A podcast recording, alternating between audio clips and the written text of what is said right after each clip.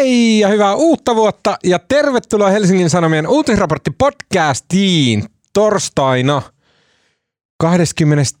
päivä, ää, tota, ei kun 29. päivä ää, joulukuuta, mutta rehellisyyden nimissä me myönnetään nyt heti kaikille, että tämä jakso nauhoitetaan viikkoa aiemmin. Eli me haluttiin nauhoittaa tämä jakso, että me päästään rauhassa joululomille. Ja tota, jos esimerkiksi mulla on semmoinen pienoinen mahdollisuus, että olen tänään 29. päivä Oulussa, niin tota, sieltä olisi tympeitä tehdä puhelinlinjojen läpi podcastia, niin ajateltiin, että paremmin menee näin. Ja kun mä sanon, että me ajateltiin, niin mä viittaan Helsingin Sanomien politiikan toimittajaan Marko Junkkariin. Hei Marko. No heissan ää, joka tota, hyvin epätoivoisesti silmäilee kännykkäänsä tällä hetkellä ää, kammaten läpi vuoden 2022 tapahtumia, koska niistä me ajetaan keskustella, kuten huomattavasti paremmin valmistautunut Salla Vuorikoski olen, olen, olen valvonut yön ja suunnitellut tätä. Hei vaan. tota, joo, äh, tämä on nyt tämmöinen, ähm, mitä anglosaksisessa maailmassa sanotaan year in review – ja sitten suomeksi siitä on semmoinen väännös kuin vuosikatsaus. Eli meidän tarkoitus on puhua vuodesta 2022, minkälainen vuosi se oli, mitä siitä jää käteen, mitä Suomelle tapahtui, mitä tapahtui maailmalle. Ja kenties sitä kautta voidaan vähän aprikoida, että mm, miten maailma asettautuu vuonna 2023. Mm. Ja. Mähän en siis periaatteessa pidä vuosikatsauksista. Mä oon aina ollut sitä mieltä, että ne on tosi tylsiä niin menneitä uutisia lukee uudelleen. Mutta mä ajattelen, että tämä vuosi on poikkeus. Kyllä. Koska tänä vuonna on tapahtunut kaikki. Kyllä. Muun muassa lukiessani Wikipedian sivua vuodesta 2022, niin täysin hämmästyttävästi Suomi on voittanut tänä vuonna jääkiekon olympiakultaa. Ja hiidos. Ja maailmanmestaruuden. Senkin vielä. Eikö tuntuu, että nämä asiat on tapahtunut joskus Ysärillä. Siitä on niin pitkä aika. Mutta se johtuu siitä, että tämä on ollut uutisellisesti kyllä aivan täys vuosi. Joten keskustellaan siitä, ja me keskustellaan sitä kautta, että meistä jokainen on valinnut tapahtuman ja sitten mm, puhutaan siitä, että millä perusteilla ja, ja mitä mieltä. Ja sitten lopuksi vielä hyviä keskustelun aiheita pitkiä epämukavien hiljaisuuksien varalle.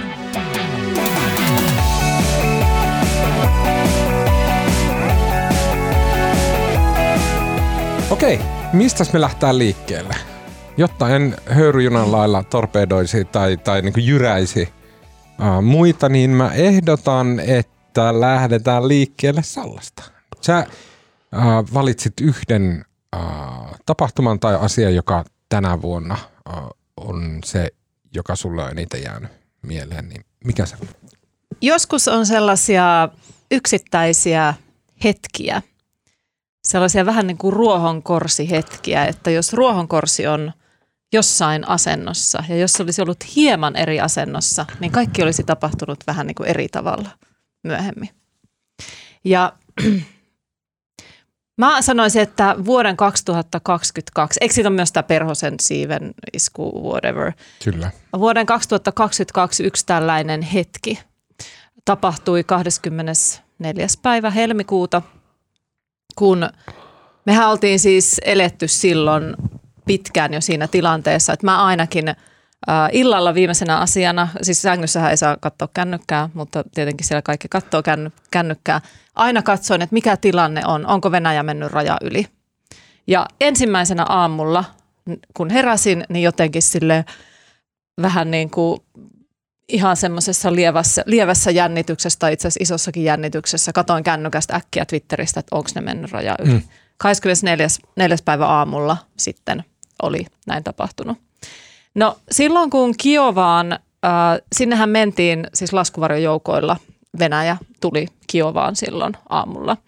Ja Oliko pres- se heti silloin 24. päivä? Oli. Kyllä. Kiovaan? Mm. Jännä, se oli, miten, sehän oli, su, se oli suurhyökkäys ja yksi kohde oli, tietenkin ilmeisin kohde oli Kiova. Sitähän Venäjä yritti saada haltuunsa. Ja silloin presi, presidentti Zelenski nukkui Kiovan keskustassa omassa asunnossaan perheensä kanssa. Ja sitten he heräsivät. Ja, ja tota, sitten alkoi erilaiset toimenpiteet ja ja presidentti Zelenski sai myös ää, aseen ja, ja luoti liivit ja, ja ikään kuin siellä ne on kuvannut sitä ää, ihmiset, jotka oli siellä läsnä siellä ikään kuin siellä hallintokortteleissa, että se oli täysin ka- kaoottista ja hy- hysteeristä.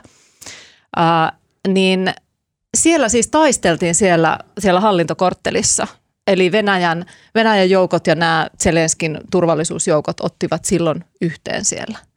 Ja sanotaan, että se oli todella, todella pienestä kiinni, että, että se piti ja he eivät löytäneet Zelenskiä, koska väitetään ainakin, että se oli Venäjän yksi keskeisimpiä tavoitteita siinä alussa, se, että, että Zelenski ja hänen perheensä saataisiin vangittua. Hmm.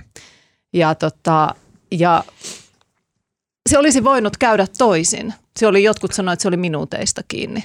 Hmm, erinomainen ja valinta. Nyt, ja nyt jos ajatellaan niin, että mehän on nähty, Zelenski on lentänyt jenkkeihin ja mutta ollut... saanko sanoa tähän, vaikka mä haluan jakaa se, että musta, niin kuin mun mielikuva siitä oli ihan eri. Siis niin kuin, että mä en, mm. mä en tiennyt tosta mitään, mä vaan muistan sen, että miten ne oli niin kuin tosi kuumottavasti, äh, ne Venäjän joukot oli siinä ollut siinä Ukrainan rajalla siellä ympärillä – ja sitten, että 24. päivä niin padot murtuu mm. ja ne vyöry maahan. Mutta mä en muistanut tuota Kiova-asiaa ollenkaan. Siellähän läheisellä, mä en muista mikä se lentokentän nimi, mutta mä muistan, kun mä katsoin CNN lähetystä silloin aamupäivällä tai ehkä iltapäivällä, nyt ei enää, enää muista, niin siellähän taisteltiin siitä yhdestä lentokentästä myös ihan siinä Kiovan keskustan läheisyydessä.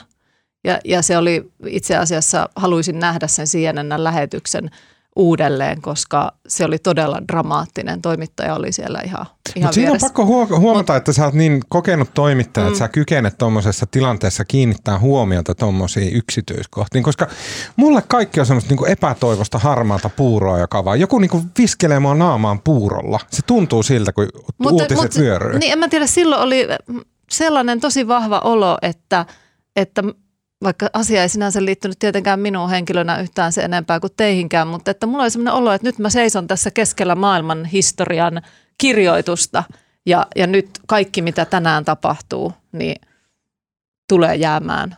Ja siihen liittyy, siihen liittyy vielä se, että siis sehän oli näissä, kun sitä viikkokaupalla odotettiin ja odotettiin, että meneekö, tuleeko, mm. meneekö tota, venäläiset rajan yli. Jenkit oli välittänyt näitä – tiedustelutietoja ja ilmoittanut jo viikkoa aikaisemmin, että ne tulee tekemään sen. Mm. Ja sitä ei niin kuin uskottu, tai en tiedä uskottiinko vai ei, mutta tota, yleinen oletus ja arviohan oli se, että niin kuin Venäjä on niin ylivoimainen, että ne murskaa Ukrainan mm. joukot saman tien. Mäkään muistanut hallintokortteleita. Muistan, että ne oli siellä Kiovan lentokentällä ne erikoisjoukot. Mm. Ja sitten niin kuin se, se epäonnistui täysin se Venäjän erikoisjoukkojen operaatio. Mutta se oli kyllä todella dramaattinen. Mutta siellä aika. käytiin tulitaistelua siellä hallintokortteleissa. Wow, Mutta... Mä haluan heti ekasta päivästä aivan pihalla. No ehkä, se, ehkä puolustuksessa voi sanoa, että tietysti siinä tapahtui ihan hirveästi joka sektorilla. Olihan muitakin semmoisia ehkä ikonisia kuvia, niin kuin se yksi rajavartija siellä, kun ne tankit tuli yli ja hän oli siinä niin kuin ikään kuin vilkas olkansa yli ja hän ilmeisesti menehtyi sitten siinä saman tien. Mutta tota, jos mä jatkan vähän siitä Zelenskistä, niin, niin tällä viikollahan, eli teille viime viikolla, ää, Zelenski ää, lensi Yhdysvaltoihin ja, ja kiinnostava, kiinnostavia kuvia sieltä, kun hän tässä, hän esiintyy tässä niin kuin soti, sotilaallisessa mm. asussa tai tällaisessa vähän, miksi sitä kuvaisi maastoasussa siellä, siellä niin kuin valkoisessa talossa Bidenin rinnalla. Ja mä mietin, kun mä katsoin niitä kuvia eilen, mä mietin, että – että miten paljon kiteytyy tuohon yhteen henkilöön. Että mm. jos meillä, jos Zelenski olisi painut maasta, hänellähän, te muistatte sen, kun hän sanoi, että I don't need a ride, I need weapons tai jotain, no, jotain tämmöistä siihen tarjoukseen. Että jos hän olisi painut maasta tai jos Venäjän joukot olisi onnistunut ottamaan hänet kiinni siinä heti niinä ensimmäisenä tunteina – niin miltä tämä vuosi olisi sen jälkeen näyttänyt? No se oli se ruohon korsi, joka kääntynyt tähän suuntaan. Niin, Kyllä. oli vähän eri asennossa, että ehkä joskus saadaan vielä tarkempi kuvaus siitä, että mitä siellä niinä tunteina Kiovassa tapahtuu. Ja se on niin kuin toi, totta kai tähän niin kuin ilman muuta jää pääasiana tästä vuodesta. Historian kirjoihin tämä Venäjän hyökkäys ja sitten se nimenomaan, nimenomaan se Marko, mihin säkin tuossa viittasit, että miten totaalisen eri lailla se meni kuin kukaan ajatteli. Että kaikki luuli, että se on kolmen päivän sota ja sen jälkeen Ukraina ei enää ole. Mutta siis totta kai ukrainalaisten itsensä ää, ansiosta näin ei käynyt, vaan he pisti kampoihin ja taisteli ja koko maa niin kuin kääntyi. Sielläkin oli, se oli hyvin jakautunut ja näin. Niin kuin Jussi halla on tehnyt tästä hyvää analyysiä. Meidän poliitikoista se, se, niin kuin, se maa kääntyi, siitä tuli Ukraina, sieltä hävisi se niin kuin venäläismielisyys pois. Mutta sen lisäksi, koska vittua kun mä mistä Ukrainasta tiedän, mutta sen mä tiedän, että ennen tätä ei ollut tällä tavalla ajatusta ja nyt mä liioittelen, mutta et ei ollut näin selkeää ajatusta sille, että et, et miten länsi toimii ja mitä me tehdään ja että pystytäänkö me mihinkään. Se me tiedettiin aina, että okei, että on, on niinku Yhdysvaltain armeija. Et se on semmoinen, mitä niinku Yhdysvallat käyttää ja sitten tavallaan niinku länsi, josta 50 pinnaa Yhdysvaltoja ja näin.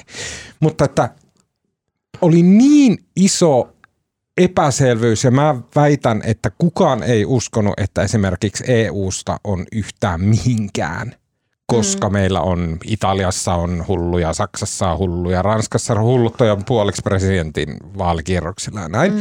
Meillä ei ollut sitä uskomusta, että, että me läntenä ollaan silleen olemassa tai että mm. me pystytään mihinkään. Sen tämä niin kuin näytti, että, näytti, että sen... kyllä me ollaan. Ja sitten mä sanon vielä, että sen niin kuin myös sel, selkeytti, että miten me ollaan. Ja me ollaan niin kuin vähän tylsästi sillä, missä me ollaan ihan helvetin hyviä. Että me ollaan olemassa ja meidän mahti on se raha. Mm. Ja raha tämän koko paskan on ratkassu. Lähinnä Jenkkien raha ja EU-raha. Ja erityisesti aseet. Jenkkien raha. raha. Mutta siis niin. kyllähän ne, kyllä se yhtenäisyys, tai ehkä te muistatte paremmin, mutta mun mielestä se yhtenäisyys muodostui aika lailla heti. Että se reaktio, vaikka oltiin silloin pitkään sitä odotettu, että miten tässä käy, bluffaako Putin vai meneekö se raja, raja yli ja, ja näin, niin sitten tavallaan kun se tapahtui, Eikö Niinistön kommentti, se naamiot on riisuttu, niin se tuli heti ensimmäisenä päivänä ja se oli mun mielestä se... Se oli, mutta sitten se oli niin kuin, koska se hyökkäys alkoi torstaina 24. Mm. päivä ja olisiko se ollut sitten lauantaina vai sunnuntaina, kun sitten Saksassa – liittokansleri tavallaan ilmoitti täyskäännöksestä niin kuin Saksan perinteisessä puolustuspolitiikassa, niin ilmoitti niin kuin pistävänsä chiliardeja aseisiin ja myös tukevansa 100 miljardia.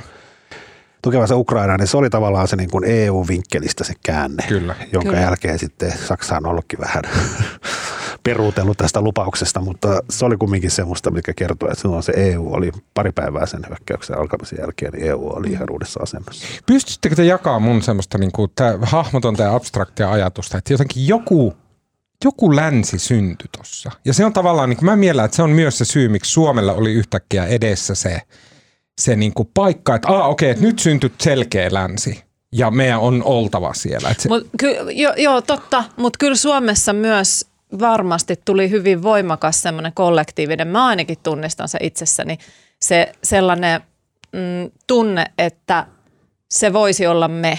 Että et, et se, että ne, et ja ei seuraavaksi ole, ollaan me. Niin, että maailma ei ole muuttunut, että et, et silloinhan puhuttiin ihan oikeasti sitä, että onko todennäköistä, että Venäjä, Venäjän joukot tulisi Suomen raja yli.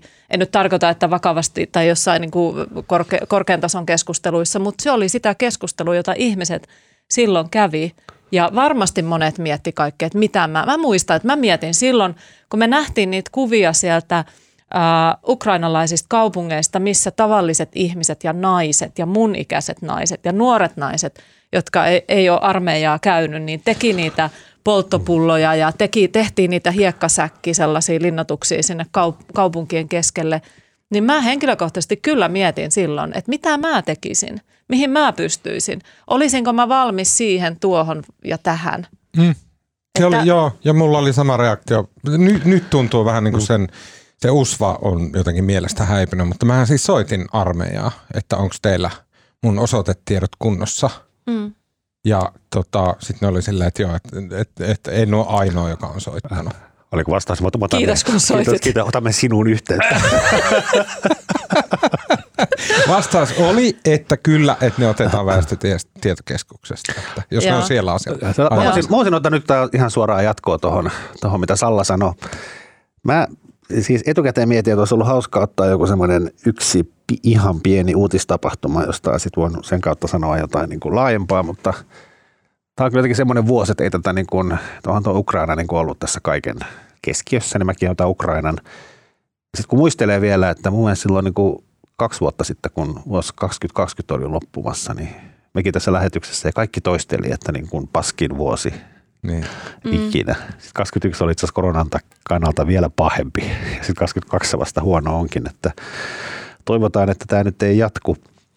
Tota, ehkä siis tähän Ukraina mä vähän tavallaan saman asian kuin Salla, mutta vähän ehkä eri tavalla. Siis se, mä, se kevät on mulle, niin kuin, mä en niin kuin oikein edes muista siitä mitään. Et mä tein samaa NATO-juttua uudestaan ja uudestaan ja jotenkin kanssa käytin kaiken vapaa-aikani seuraamalla kännykästä sängyssä sitten iltaisin sitä, että mitä siellä tapahtuu. Ja sitten on niin jotain tämmöisiä niin kuin yksittäisiä niin kuin hetkiä ja musta yksi niistä tapahtui tässä podcast-studiossa Jaha. täällä.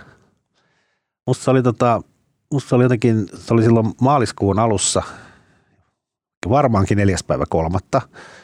Meillä oli tota Vesa Sireen, tämä Helsingin Sanomien tota, musiikkitoimittaja, tämmöinen Sibelius, Sibelius-tuntija parhaasta päästä, niin hän oli, hän oli siis Ukrainassa toimittajana kuvaajan kanssa paikalla ja he olivat itse asiassa siellä paikalla silloin, kun sota alkoi. Ja tota, sitten tota, hän, teki, hän teki jutun siitä, että heillä oli tämmöinen paikallinen ukrainalainen fikseri, siis autokuski ja tyyppi, joka auttoi heitä siellä toimimaan ja sota oli alkanut ja sitten se autokuski pyysi, että tota, kun ja tota, Vesa ja tota, kuvaa ja mm, Kalle Koponen tota, olivat lähdössä pois Ukrainasta, että ne, tota, hänen perheensä tuli samalla autolla mm. tota, Ukrainan rajan yli Moldovaan. Ja sitten se tota, näin tehtiin ja ne lähti sillä sen heidän fikserinsä autolla, hänen vaimonsa ja pienet lapset, niin, niin ajamaan kohti Moldovaa ja sitä kautta sitten Romaniaan.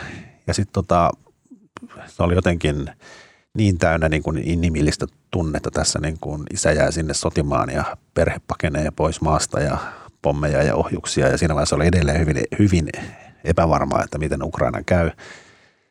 Ja sitten tota, Vesa oli tässä, Vesa oli siellä varmaankin Moldovassa, ne oli päässyt sinne Moldovaan sen perheen kanssa ja sitten Vesa, Vesa tuli tähän lähetykseen silloin päivällä, mm. muistatko? Se oli, se oli just saanut tehtyä tämän jutun, mikä nimi on Pako Kiovasta ja lähetettyä sen. Ja se oli jotenkin, niin kuin Vesa oli sille ihan puhki. Se oli mm. niin kuin matkustanut niin kuin kaksi vuorokautta ja kirjoittanut just jutun valmiiksi ja niin kuin ollut sille nähnyt inhimillistä hätää ja kärsimystä. Ja jotenkin se Vesa, joka on loistava toimittaja ja jotenkin sen kaikesta, kun Vesa oli sen kännykän kanssa yhteydessä tänne meidän studioon, niin jotenkin se jotenkin se, niin kuin se Vesan kautta sitä jotenkin niin kuin pysty kokemaan sen, mm. että, niin kuin, että miten niin kuin järkyttävää ja millaista helvettiä se on ollut. Kyllä. Ja se Vesa oli silleen niin kuin itse liikuttunut ja me oltiin liikuttuneet täällä studiossa ja sitten se on niin kuin, itse en ole toimittajana siellä Ukrainassa ollut, mutta moni kollega tästä talosta on ollut ja musta se on niin kuin ylipäätään ollut ihan huimaa, miten nämä meidän kollegat on siellä, kelle 230 tyyppiä ollut siellä tässä vuoden kymmenen kuukauden aikana. Mutta se Vesa jäi jotenkin mieleen, kun se oli sitten niin kuin, siihen asti niin kuin nähty kauheasti niin kuin uutiskuvia ja myös inhimillistä kärsimystä, mutta kun se pystyy niin kuin määrittelemään niin kuin yhteen perheeseen ja yksilöihin, niin se koskettaa jotenkin vielä enemmän. Ja sitten toinen niin kuin, tavallaan seuraamus tästä, niin, niin tosiaan niin kuin sanoin, me käytiin koko sen kevään kirjoittamalla sitä NATO-juttua ja erilaista, miten Suomi menee NATOon ja tota, miten se sitten meni sinne ja Tuomaskin teki sitä samaa. Tai melkein meni. Tai melkein meni. Niin, niin tota, jotenkin mulle jäi niin kuin mieleen, just äsken katsoin, niin kuin, onhan, koska on niin kuin politiikan toimittaja ja jotenkin politiikassa asiat usein niin kuin toistuu. Se on vähän niin kuin kalenterihommaa, että samat asiat toistuu aina samaan aikaan vuodesta, että se on niin kuin politiikan ominaisluonne. Ja sitten aina välillä tapahtuu niin kuin jotain niin kuin dramaattista. Ja kyllä tämä niin kuin kansalaismielipiteen muuttuminen NATO-jäsenyyden suhteen oli semmoinen niin kuin – eihän vastaavaa on nähty varmaan koskaan. Että kansalaiset vei Suomen NATOon, mm. että poliitikot sitten muutti mieltään siinä perässä. Ja tota, se oli nähtävissä silloin jo tammikuussa, tässä mun edessä tämä on HS Gallup, joka on tehty niin kuin NATO-jäsenyyden kannatuksesta tammikuun puolivälissä, eli noin kuukautta ennen Ukrainan hyökkäystä ja siihen aikaan siis joulukuusta lähtien hän oli sodan mahdollisuutta rummutettu. Ja se oli sitten siihen asti tota, siihen asti NATO-jäsenyyden kannatus oli ollut tota, hyvinkin, hyvinkin vakaata ja tota, oikeastaan liikkunut ikinä mihkään. Mutta siinä tässä kyselyssä nyt 28 prosenttia suomalaisista halusi Suomen liittyvän NATOon, 42 prosenttia vastusti. Ja siinä, on, tota, siinä oli 8 prosenttiyksikön nousu tässä jäsenyyden kannattajissa. Ja tämä juttu vielä uutisoitiin vähän niin kuin päinvastoin, eli NATO-jäsenyyden vastustus putosi ennätyksellisen alas, vaikka voidaan myös uutisoida, että mm. NATO-jäsenyyden kannatus nousi ennätyksellisen ylös. Ja tästä kuukausi eteenpäin, niin heti sen hyökkäyksen jälkeen tehtiin sitten – seuraavat kyselyt ja siinä oli jo sitten yli puolet kansasta. Mm. Eikö se noussut sitten lopulta yli, ku, niin kuin, niin kun kalluppeja tehtiin, niin 68 tai johonkin? Mutta 73 taisi olla se korkea. Okei, okay, 73, joo, totta. Mutta tavallaan tämä niin kuin, miten nopeasti ja tavallaan kansan, aloit, kansan aloite edellä, niin miten tämä jäsenyys niin kuin toteutui. Tosin se nyt ei vieläkään toteutunut. Miten se toteutui niin pitkälle ennen tätä nykytilannetta, niin olihan se niin kuin hämmästyttävää. Kyllä. Mua kiinnostaa tosi paljon tämän Venäjän ja tämän hyökkäyksen ja sitten Suomen NATO-jäsenyyden ja muun ympärillä semmoinen, ja siis tavallaan riippuen siitä, että milloin ja miten sinne NATOon lopulta päästään, niin, ja mä oon aiemmin, aiemmin podcastissa puhunut tästä, mutta mua kiinnostaa se, niin kuin Suomen vanhat puhettavat, josta yleensä puhutaan suomettuneisuutena, mutta – Mä tarkoitan sillä vähän eri asiaa kuin se niin kuin suomettunut ulkopolitiikka, joka oli tavallaan päämäärä tietoista Venäjää ärsyttämätöntä politiikkaa. Mun mielestä siinä on niin kuin poliittisen, poliittisen todellisuuden lisäksi siinä on olemassa semmoinen niin kuin, semmoinen psykologinen todellisuus ja semmoinen sanallinen todellisuus. Ja sitä ei ole jotenkin, se niin kuin tuli ilmi nyt tosi vahvasti mm. sen jälkeen, kun oltiin tehty päätös, että NATOon mennään, niin sitten yhtäkkiä niin kun jotenkin monet portit murtu ja sitten asioista yhtäkkiä pystyi ruveta puhumaan oikein. Ja sitten ehkä ymmärrettiin jopa, että, että esimerkiksi jossain niin kun me, meidän verrokkimaissa, jotka on jo NATO-jäseniä, niin ne on aina puhunut suoraan ja rehellisesti, mitä meillä on voitu harrastaa.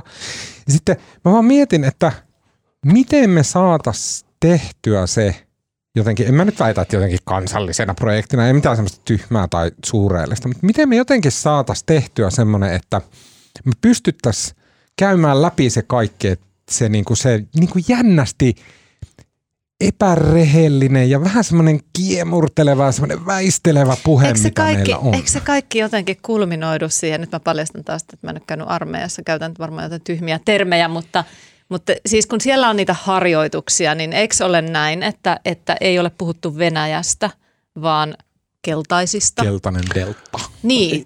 Joo, ja, ja sitten jos oltiin siitä... maastossa, niin kumminkin se vihollinen aina tuli sieltä niin kuin itäsuunnasta. niin. Ja, se keltainen. Ja eikö tavallaan jotenkin kaikki kiteydy siihen, että tämä lopetettiin, mun ymmärtääkseni lopetettiin tämän keltaisen vastustajan hmm. käyttäminen ja alettiin puhua oikealla sanalla. Joo, tavallaan musta niin kuin, on siitä samaa mieltä, että mun mielestä niin kuin on ollut suomettuneisuutta ja sitten myös jälkisuomettuneisuutta ja niin kuin Venäjästä on puhuttu niin kuin hipsutellen ihan niin kuin tähän Ukrainan sotaan asti ja varmaan sitä pitäisi selvittää, mutta mua vähän niin kuin, mua jotenkin samaan aikaan vähän niin kuin tavallaan kun sitten taas nyt kun ollaan sitten kohta NATO-Suomi, niin nyt tavallaan sitten portit on kääntynyt tai suunta kääntynyt ihan päinvastaiseksi se kaivetaan sitten näitä ihmisten – vanhoja sanomisia niin kuin tavallaan sit myös irti siitä kontekstista. Et ehkä mua niin kuin vähän nyppii se, että ne on niin kuin yksittäiset ihmiset, jotka nostetaan sinne tikunnokkaan, vaikka tämä oli niin kuin koko poliittinen Kyllä. eliitti ja koko järjestelmä. Just se kokonaisuuden on... avaaminen olisi tärkeää. Tai siis mä sanon, niin kuin, mun mielestä on ihan ymmärrettävää, että jos poliitikot, niillä on velvollisuus ja mm. vastuu varoa sitä Venäjää. Se on ihan vitun tärkeää. Mutta se niin kuin ihan semmoisena tavallaan niin kuin vahinkosivutuotteen, vähän, li, vähän niin kuin liittyen ehkä meidän viime viikolla puhuttiin tästä Afganistanista, niin mun mielestä siinä on semmoinen, niin kuin, se on tosi hyvä esimerkki, että itse asiassa poliitikot ihan tosi fiksusti ja niin kuin vastuuntuntoisesti, niin ne on ollut silleen, että okei, nyt on semmoinen hetki, että on Suomen ulkopolitiikalle todella tärkeää, että me mennään Jenkkien mukaan tuohon Afganistan operaatioon niin kuin aivan sama niin kuin risut ja männynkävyt, mutta sinne on mentävä, koska se on Suomen etu, koska meidän on oltava niin kuin Jenkkien lähellä, koska muuten Venäjän kanssa ollaan kusessa jossain tulevaisuudessa.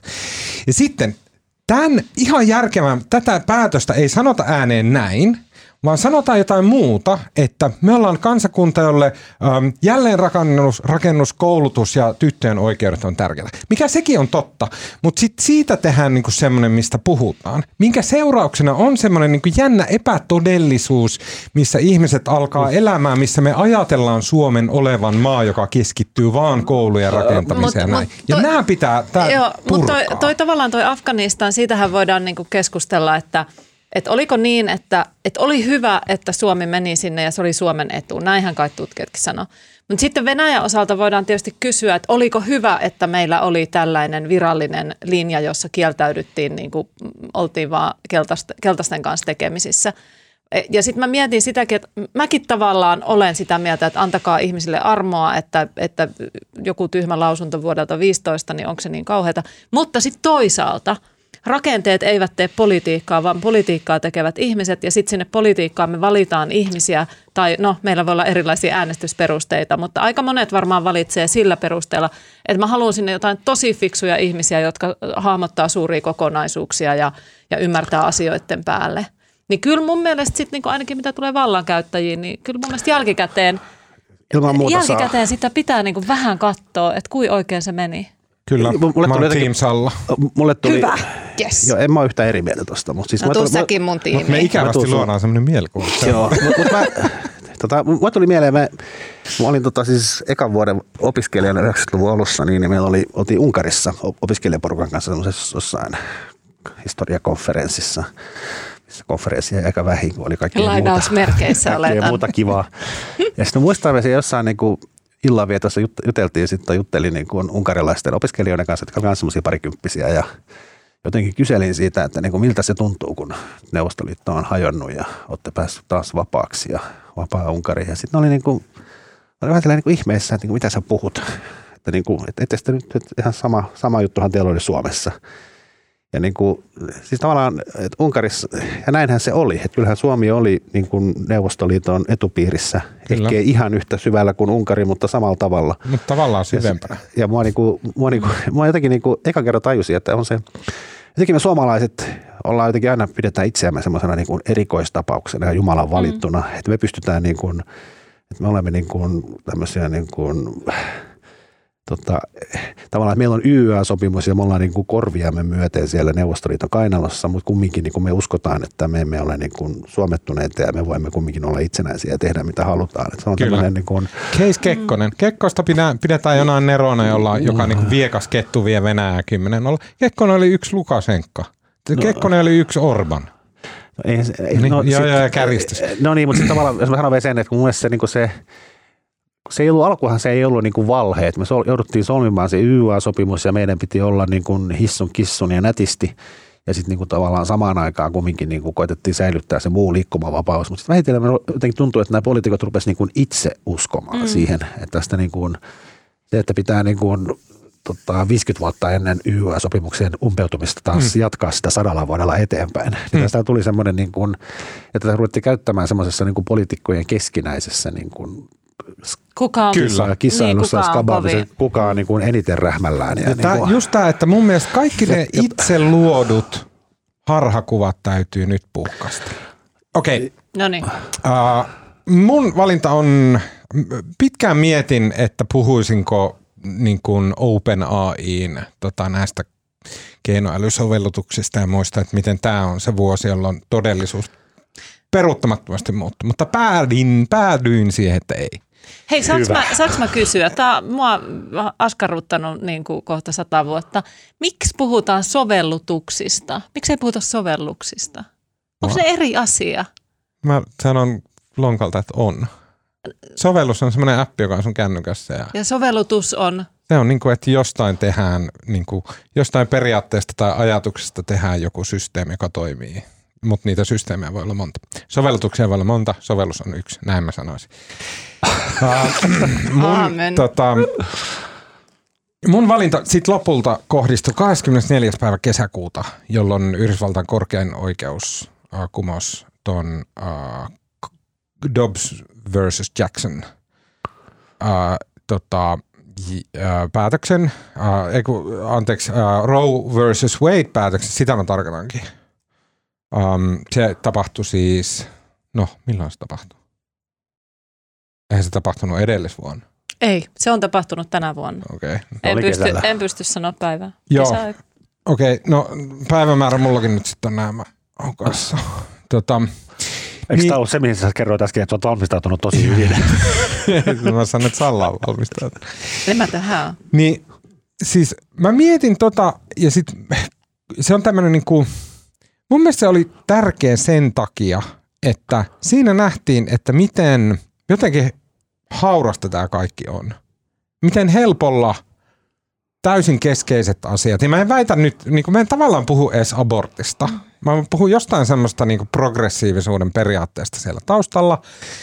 Ja ehkä enemmän mä puhun siitä, että jos joku faktio, tässä tapauksessa siis katolilainen konservatiivi liikehdintä Yhdysvalloissa, joka ei ole mikään massaliike, sen ympärillä on tämmöistä niin kuin, vähän semmoista niin kuin tyhmempää konservatiiviliikettä. Mutta että tavallaan niin kuin se idea on se, että, tai se niin kuin mikä mulle teki vaikutuksen on se, että jos joku faktio päättää, että nyt määrätietoisesti me käytetään vuosikausia jonkun asian ajamiseen, niin sitten sillä saadaan aikaan. Ja sillä saadaan ihan tämmöisiä niin kuin perusperiaatteita, myö, niin kuin län, lännessä laajalti jaettuja periaatteita, laajasti niin kuin semmoisia suojeltuja periaatteita, niitä saadaan kumottua. Ja se on mahdollista niin kuin maailman mahtavimmassa maassa ja niin kuin mahdollista läpä, läpäistä oikeussysteemi, poliittinen systeemi, vaalit, äänestäjäkunta, media, kaikki. Jotenkin siitä vaan mulle, niinku, mulle jäi tosi vahvasti semmoinen fiilis, että me ollaan kuitenkin semmoisen hyvin ohuen kelmun erottamana kaiken näköisestä, hyvin epämiellyttävästä. Totta kai lähempänä kotoa on Orbanin tapaisia tyyppejä, on, on niinku, tosi tosi ranttali oikeistolaisia, niin kuin äärioikeistolaisia Italiassa ja muualla ja tämmöisiä, tämmöisiä on. Mutta siinä Roe versus Wade, siinä oli jotain, kun se kumottiin ja sitten tämä Dobbs kumottiin, niin siinä oli jotain tosi isoa symboliarvoa sille, että miten, miten pienestä tämä kaikki on kiinni. Mä oon täysin eri mieltä. Ootko? No, kerro. No siis mun mielestä ehkä se niinku virhe on siitä, että niinku oletetaan, että maailman kehitys olisi, että olisi jotenkin niinku progressiivista, että me edetään jostain pisteestä toiseen johonkin suuntaan ja se olisi jollain tavalla niinku kohti niinku liberaalimpaa yhteiskuntaa tai semmoista yhteiskuntaa, missä minkä arvoista me ehkä tässä studiossa pidämme. Ja eihän se ole niinku tavallaan koskaan mennyt niin. Paitsi tilastollisesti. Mutta toi ja on musta niinku- vähän tää- kyynisesti tää on, niinku, on sanottu, että tavallaan heiluriliikettä ja tässä Joo, niinku joo, joo. tavallaan ei ole olemassa mitään, niinku, ei ole olemassa semmoista niinku liberaalia ihanuutta. Siis Ja Hegel, tuo vanha natsi. Tästä, mä sanon vielä sen vaan, että mun mielestä se niin kuin, jotenkin se meidän niin kuin tavallaan virhe, miksi tällainen länsimainen liberaali demokratia on nyt uhattuna, on se, että niin monet länsimaisen liberaalidemokratian ystävät ja siellä asuvat on ottanut se vähän niin kuin itsestään selvänä ja Mm. nähnyt, että se kehitys menee vääjäämättä sinne unohtaen sen, että tämä on niin kuin tämmöistä aatteiden heiluria, joka Mutta menee. mut, mut sitten mun täytyy kyllä sanoa nyt, että, että tavallaan välillä on semmoista vähän, niin kuin mä ehkä kuulen nyt snadisti semmoista kyynisyyttä niin kuin puheessa, että on niin kuin, on niin kuin, meillä on nämä arvot, mitä me pidetään hyvinä ja sitten niillä on arvot, mitä ne pitää hyvinä. Mä ajattelen, että tässä aborttikysymyksessä on kysymys niin kuin elämästä ja kuolemasta siis naisten kannalta ja se on ihan faktisesti niin, että naisten kannalta se on helvetin vaarallista, että aborttioikeutta rajoitetaan niin kovasti, kuin sitä on tietyissä osavaltioissa siellä rajoitettu. Niin silloin se ei musta ole vaan semmoinen, että onko se niin kuin, tykkääkö liberaalit tästä tai tykkääkö konservatiivit tästä, vaan se on, ää, mä nyt saan Tuomas tuosta sun niin kuin ajatuksesta kiinni, että se on, se on ehkä mullakin, tuo, ei pelkästään tämän, tämän niin kuin Jenkkien päätöksen kannalta, vaan sitten meillä on Euroopassakin, EUssakin on maita, joissa naisten naisten oikeuksia on kiristetty ja, ja niin kuin muutenkin yhteiskuntaa, yhteiskunnan vapauksia kiristetty. Ja kyllä mä luulen, että tämä koskee tietysti kaikkia sukupuolia, mutta siis niin kuin, kyllä mä luulen, että naisten tuntemukset näiden asioiden äärellä on varmaan keskimäärin vähän semmoisia, mitä, mitä mullakin, että Mm. et välillä vähän hirvittää, Kyllä. kun pysähtyy miettimään sitä, että, entä, että mikäs Taleban, niin kuin, onko se mahdollista Kyllä. meillä. Ei kannata Talebanille Muualla. paljon lällätellä, jos meidän niin kuin, lännen keskeisin. Mä oon niin kuin yhden askeleen päässä. Mutta, ja mä tiedän, Marko, sä haluat, sä haluat niin kuin, mutta, siis, koska mä oon täysin samaa mieltä sun kanssa ja toi heiluriliike on totta. Joo, joo, siitä mä oon samaa Ja mieltä. mä oon myös samaa mieltä Sal- Salla sun kanssa, mutta mun mielestä se, että miksi tämä oli huolestuttavaa, ei osana heiluriliikettä, mikä aina tulee, niin kuin varsinkin, mun mielestä politiikan suuri käyttövoima on vitutus. Että jossain vaiheessa, kun se menee johonkin suuntaan vähän aikaa, niin sit se alkaa vituttaa ja siitä automaattisesti seuraa, että tulee jotain muuta. Mutta tässä tapauksessa on kyse kiistatta siitä, että hyvin nurinkuriset, uskovaiset, ää, katoliset ää, järjestöt mm. ja liikehdinnät, joiden siis kaikella kunnioituksella uskontoja ja, ja varsinkin uskovaisia, uskovaisia kohtaan mulla on niin kuin valtava kunnioitus ja, ja arvostus heidän niin monia asioita kohtaan, mutta tässä tapauksessa ne perusteet näille päätöksille on aivan, mm. niin kuin, aivan tuulesta temmattuja, koska ne perustuu Mm. uskontoon. Ja se on mun mielestä se, mikä tekee tästä niin kuin hyvin, hyvin No, arveluttavaa ja kyseenalaista, Joo. että sieltä pystytään, pystytään niin kuin länsimaissa ottaa tämmöinen just joku mulla tai Taliban-tyyppinen perustelu asialle, ja, ja tässä tapauksessa katolinen, äärikristillinen, äärikonservatiivi perustelu, ja viemään sen moderni yhteiskunnan Mutta läpi ja saamaan aikaan perusoikeuksia. Mutta tämä sama ilmiöhän, niin kuin, kun, tavallaan, jos me ajateltaisiin sille, että, että yhteiskunta toimisi niin, että kaikki on yhtä puuhastelevia ja, ja innokkaita niin kuin äänestäjiä ja vaikuttamaan asioihin ja aktiivisia.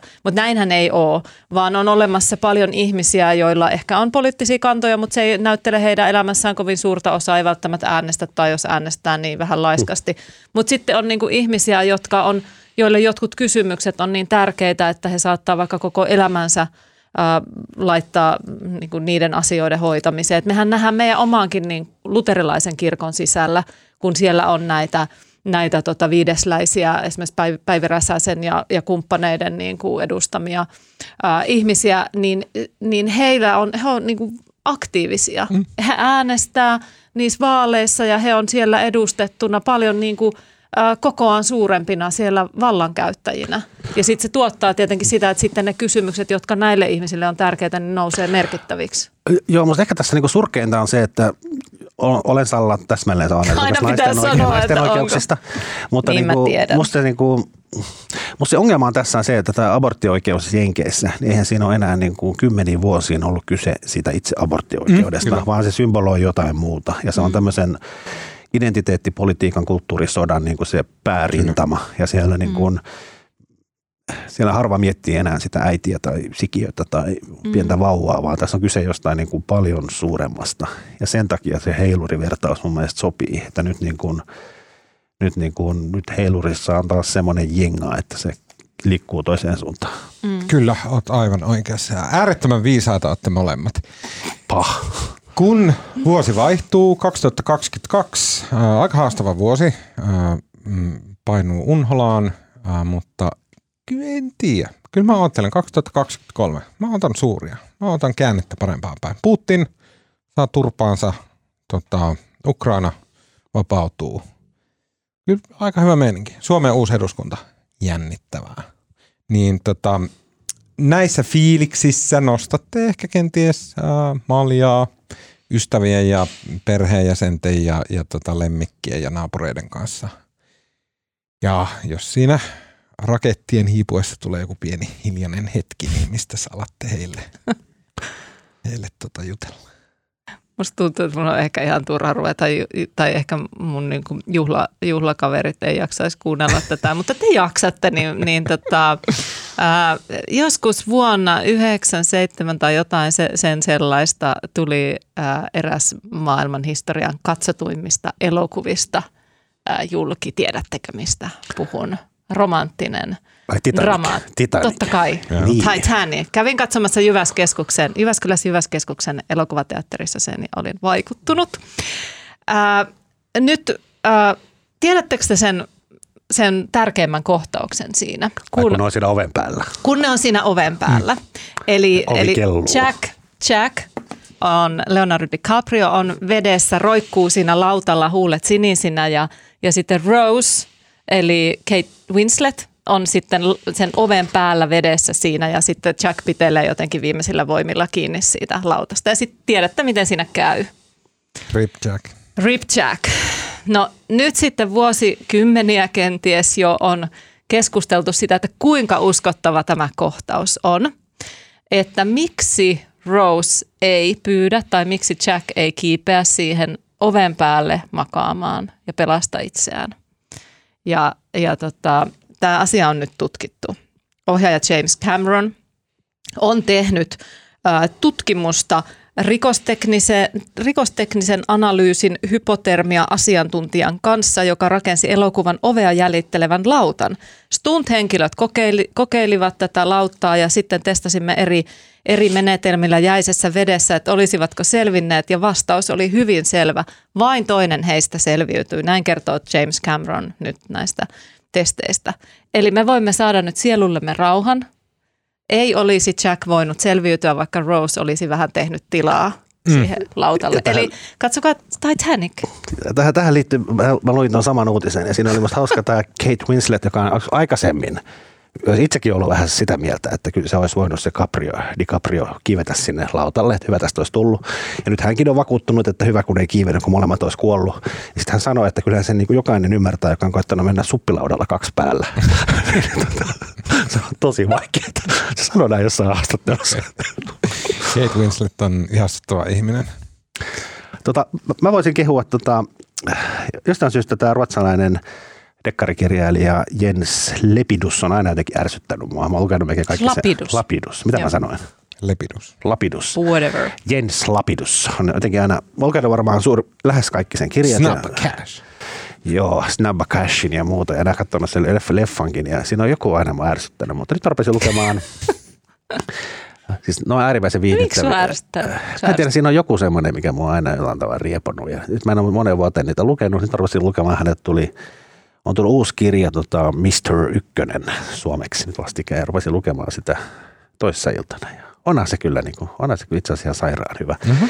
Ja sitten siinä on vielä se on, sit on myös, hänhän on kunnostautunut muutenkin, että hän kuvaa sitä semmoista tota, näiden eräiden Ruotsin maahanmuuttajalähiöiden sitä varjoyhteiskuntaa ja tavallaan sitä suunnatonta väkivaltaa ja sitä, miten tässä jos kerrotaan, että 20 vuotta sitten niin huumerikolliset, niin, niin ne ampui toisiaan jalkaan ja nyt se niin kuin vähemmäis vaatimus, että ammutaan sitä vastustajaa kolme kertaa naamaan. Että se väkivallan kasvun määrä, niin se kuvaa sitä musta viihdyttävässä kirjassa niin kuin tavallaan taustatekijänä aika taitavasti ja hyvin. Mä suosittelen nyt tota Jens Lapidusta. Hmm, kiinnostavaa. Herra Ykkönen. Uh, mä puolestani uh, mä saatoin saada tämän joltain meidän kuulijalta vinkkinä, mutta mä en ole nyt ihan varma, niin ehkä tämä tuli sitten vasta. Mä monesti googlaan, että Reddit jotain podcast ja sitten best ja sitten jotain vaikka physics podcast tai best. Näin, ja nyt uh, tota, on tämmöinen sattunut haaviin kuin The Rest is History, uh, joka on siis historiapodcast, joka on aivan erinomainen. Tämä on kaksi tyyppiä, mm, brittejä, Tom Holland ja Dominic Sandbrook. Ähm, ne, niin kun, niillä on tämmöinen systeemi, missä toinen on perehtynyt johonkin aiheeseen, jonkun maan johonkin tapahtumaan. Esimerkiksi mä kuuntelin tämmöisen, äh, kun tota, niillä on ollut nyt spesiaali, missä käydään läpi äh, MM-kisa mm. Ja just ennen Marokon peliä, jotain peliä, en muista mitä, niin mä ajattelin, että mäpä kuuntelen tämän näiden MM-kisaspesiaalia. Niillä oli tämmöinen jakso kuin Morocco The Riff War, jossa ne kertoo uh, Riff-sodasta, mä en tiedä mikä se on suomeksi, sillä on varmaan joku eri nimi, mutta Riff War se on suomeksi. Niin ne kertoo tuosta 1920-luvulla käydystä Riffin sodasta Marokossa. Mutta kun ne kertoo jonkun tämmöisen yksittäisen tapahtuman, niin sitten ne alkaa kertoa, minkälainen maa on Marokko, mitkä ne on ne taustatekijät, mitä niin kuin eri ryhmiä Marokon sisällä on ja näin jotenkin todella viihdyttävästi yhden tuommoisen keissin kautta, niin älyä avata sitä kontekstia just sen verran, että sä kuuntelet sen podcastin jostain häkellyttävästä riffin sodassa, missä tiedätkö vahaviiksi britit menee näin ja niin tekee kaikkia vitun törkeitä ja näin, mutta ne avaa sitä kontekstia niin paljon, että sulle jää semmoinen fiilis, että sä, sä nyt ymmärrät Marokkoa maana. Mm. Todella hyvä ja jotenkin semmoisia ihanan sivistyneitä, mutta silti hauskoja brittiläisellä tavalla teräviä äh, ihmisiä on nämä tota, Tom ja Dominic. Eli The Rest is History on podcastin nimi. Erittäin hyvä, erittäin laadukas, erittäin, erittäin kannattaa kuunnella. Ja Tuomas, tota, Riff War on suomeksi Riffin sota. No niin. Kiitos ollakaan. tästä käännösavusta. Tota, Tämä on ihana, miten täällä korjataan toisten tiedä, sille mikään lepidus. Ei muuta kuin äh, nähdään, kuullaan taas äh, ensi vuonna ja hyvää uutta vuotta koko Uutisraportti-podcastin puolesta.